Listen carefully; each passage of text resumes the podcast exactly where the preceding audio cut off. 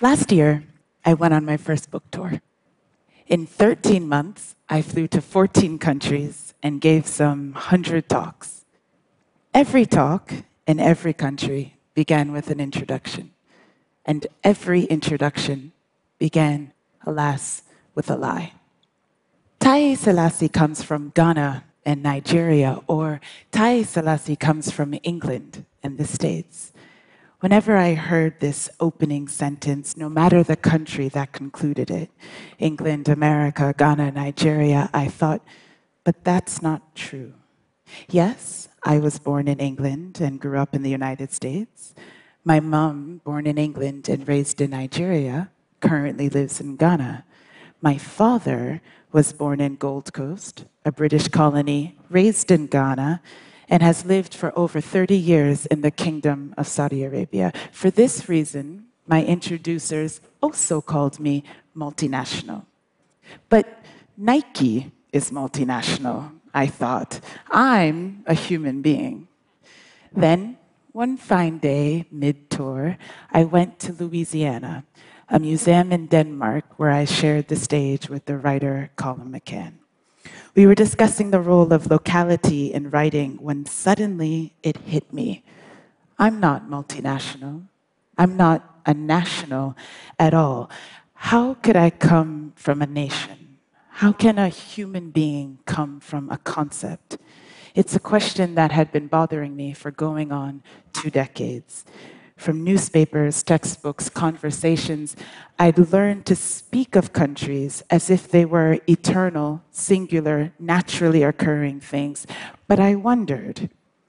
To say that I came from a country suggested that the country was an absolute, some fixed point in place and time, a constant thing. But was it? In my lifetime, countries had disappeared, Czechoslovakia, appeared, Timor Leste, failed Somalia. My parents came from countries that didn't exist when they were born. To me, a country, this thing that could be born, die, expand, contract, hardly seemed the basis for understanding a human being. And so, it came as a huge relief to discover the sovereign state. What we call countries are actually various expressions of sovereign statehood an idea that came into fashion only 400 years ago. When I learned this, beginning my master's degree in international relations, I felt a sort of surge of relief. It was as I had suspected. History was real, cultures were real, but countries were invented. For the next 10 years, I sought to re or undefine myself, my world, my work, my experience beyond the logic of the state. In 2005, I wrote an essay, What is an Afropolitan? sketching out an identity that privileged culture over country. It was thrilling how many people could relate to my experience, and instructional how many others didn't buy my sense of self. How can Selasi claim to come from Ghana, one such critic asked, when she's never known the indignities of traveling abroad on a Ghanaian passport? Now, if I'm honest, I knew just what she meant. I've got a friend named Layla who was born and raised in Ghana. Her parents are third generation Ghanaians of Lebanese descent. Layla, who speaks fluent Twi, knows Accra like the back of her hand. But when we first met, years ago, I thought, she's not from Ghana. In my mind, she came from Lebanon, despite the patent fact that all her formative experience took place in suburban Accra. I, like my critics, was imagining some Ghana where all Ghanaians had brown skin or none held UK passports. I'd fallen into the limiting trap that the language of coming from countries sets, the privileging of a fiction, the singular country, over reality, human experience. Speaking with Colum McCann that day, the penny finally dropped. All experience is local, he said. All identity is experience, I thought. I'm not a national, I proclaimed on stage. I'm a local. I'm multi local. See, Taiye Selasi comes from the United States, isn't the truth. I have no relationship with the United States, all 50 of them. Not really. My relationship is with Brookline, the town where I grew up, where New York, with New York City, where I started work, with Lawrenceville, where I spend Thanksgiving. What makes America home for me is not my passport or accent, but these very particular experiences and the places they occur. Despite my pride in Ewe culture, the Black Stars, and my love of Ghanaian food, I've never had a relationship with the Republic of Ghana writ large. My relationship is with Accra, where my mother lives, where I go each year, with a little garden in Dzorwulu, where my father and I talk for hours. These are the places that shape my experience. My experience is where I'm from. What if we asked, instead of, Where are you from? Where are you a local? This would tell us so much more about who and how similar we are. Tell me you're from France, and I see what? A set of cliches. Adichie's dangerous single story, The Myth of the Nation of France. Tell me you're a local of Fez and Paris, better yet, Goutte and I see a set of experiences. Our experience is where we're from. So, where are you a local? I propose a three step test. I call these the three R's rituals, relationships, restrictions.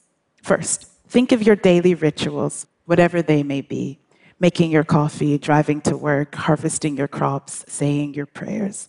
What kind of rituals are these? Where do they occur? In what city or cities in the world do shopkeepers know your face? As a child, I carried out fairly standard suburban rituals in Boston, with adjustments made for the rituals my mother brought from London and Lagos. We took off our shoes in the house. We were unfailingly polite with our elders. We ate slow cooked, spicy food. In snowy North America, ours were rituals of the global south. The first time I went to Delhi or to southern parts of Italy, I was shocked by how at home I felt. The rituals were familiar. Our number one rituals. Now, think of your relationships, of the people who shape your days. To whom do you speak at least once a week, be it face to face or on FaceTime? Be reasonable in your assessment. I'm not talking about your Facebook friends. I'm speaking of the people who shape your weekly emotional experience. My mother in Accra, my twin sister in Boston, my best friends in New York. These relationships are home for me. Our number two, relationships. We're local where we carry out our rituals and relationships, but how we experience our locality depends in part on our restrictions. By restrictions, I mean, where are you able to live? What passport do you hold? Are you restricted by, say, racism from feeling fully at home where you live?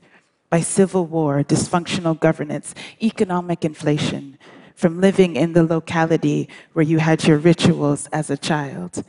This is the least sexy of the R's, less lyric than rituals and relationships. But the question takes us past where are you now to why aren't you there and why? Rituals, relationships, restrictions. Take a piece of paper and put those three words on top of three columns. Then try to fill those columns as honestly as you can a very different picture of your life in local context, of your identity as a set of experiences may emerge. So let's try it. I have a friend named Olu. He's 35 years old. His parents, born in Nigeria, came to Germany on scholarships. Olu was born in Nuremberg and lived there till age 10. When his family moved to Lagos, he studied in London, then came to Berlin. He loves going to Nigeria the weather, the food, the friends, but hates the political corruption there. Where is Olu from? I have another friend named Udo. He's also 35 years old. Udo was born in Córdoba in northwest Argentina, where his grandparents migrated from Germany, what is now Poland, after the war. Udo studied in Buenos Aires and nine years ago came to Berlin. He loves going to Argentina, the weather, the food, the friends, but hates the economic corruption there. Where is Udo from? With his blonde hair and blue eyes, Udo could pass for German, but holds an Argentinian passport, so needs a visa to live in Berlin. That Udo's from Argentina has largely to do with history. That he's a local of Buenos Aires and Berlin, that has to do with life. Olu, who looks Nigerian, needs a visa to visit Nigeria. He speaks Yoruba with an English accent and English with a German one. To claim that he's not really Nigerian, though, denies his experience in Lagos, the rituals he practiced growing up, his relationship with family and friends.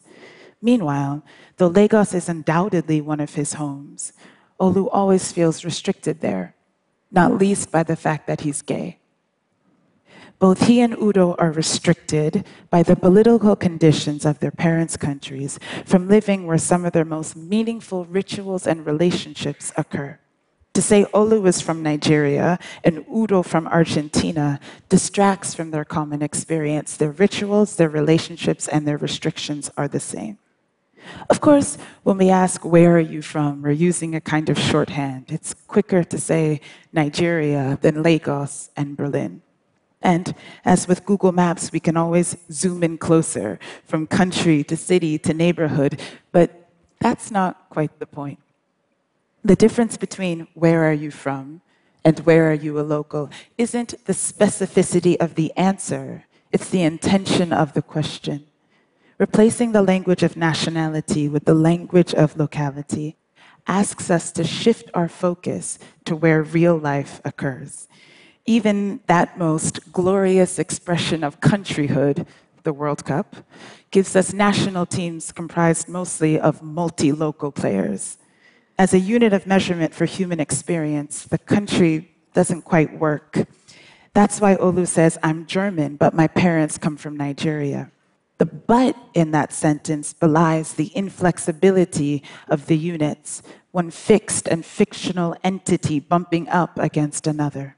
I'm a local of Lagos and Berlin suggests overlapping experiences, layers that merge together that can't be denied or removed. You can take away my passport, but you can't take away my experience. That I carry within me. Where I'm from comes wherever I go. To be clear, I'm not suggesting that we do away with countries. There's much to be said for national history, more for the sovereign state. Culture exists in community, and community exists in context. Geography, tradition, collective memory, these things are important. What I'm questioning is primacy all of those introductions on tour began with reference to nation, as if knowing what country I came from would tell my audience who I was. What are we really seeking, though, when we ask where someone comes from? And what are we really seeing when we hear an answer? Here's one possibility. Basically, countries represent power. Where are you from? Mexico, Poland, Bangladesh, less power. America, Germany, Japan, more power. China, Russia, ambiguous. It's, it's possible that without realizing it, we're playing a power game, especially in the context of multi ethnic countries. As any recent immigrant knows, the question, where are you from, or where are you really from, is often code for, why are you here? Then we have the scholar William Deresiewicz's writing of elite American colleges, quote, Students think that their environment is diverse if one comes from Missouri and another from Pakistan, never mind that all of their parents are doctors or bankers, end quote. I'm with him. To call one student American, another Pakistani, then triumphantly claim student body diversity ignores the fact that these students are locals of the same milieu. The same holds true on the other end of the economic spectrum a Mexican gardener in Los Angeles and a Nepali housekeeper in Delhi have more in common in terms of rituals and restrictions than nationality implies. Perhaps my biggest problem with coming from countries is the myth of going back to them. I'm often asked if I plan to go back to Ghana. I go to Accra every year, but I can't go back to Ghana. It's not because I wasn't born there. My father can't go back, go back either. The country in which he was born that country no longer exists. We can never go back to a place and find it exactly where we left it. Something somewhere will always have changed, most of all, ourselves. People. Finally, what we're talking about is human experience, this notoriously and gloriously disorderly affair. In creative writing, locality bespeaks humanity. The more we know about where a story is set, the more local color and texture, the more human the characters start to feel, the more relatable, not less. The myth of national identity and the vocabulary of coming from confuses us into placing ourselves into mutually exclusive categories. In fact, all of us are multi, multi-local, multi-layered. To begin our conversations with an acknowledgement of this complexity brings us closer together, I think, not further apart. So, the next time that I'm introduced, I'd love to hear the truth.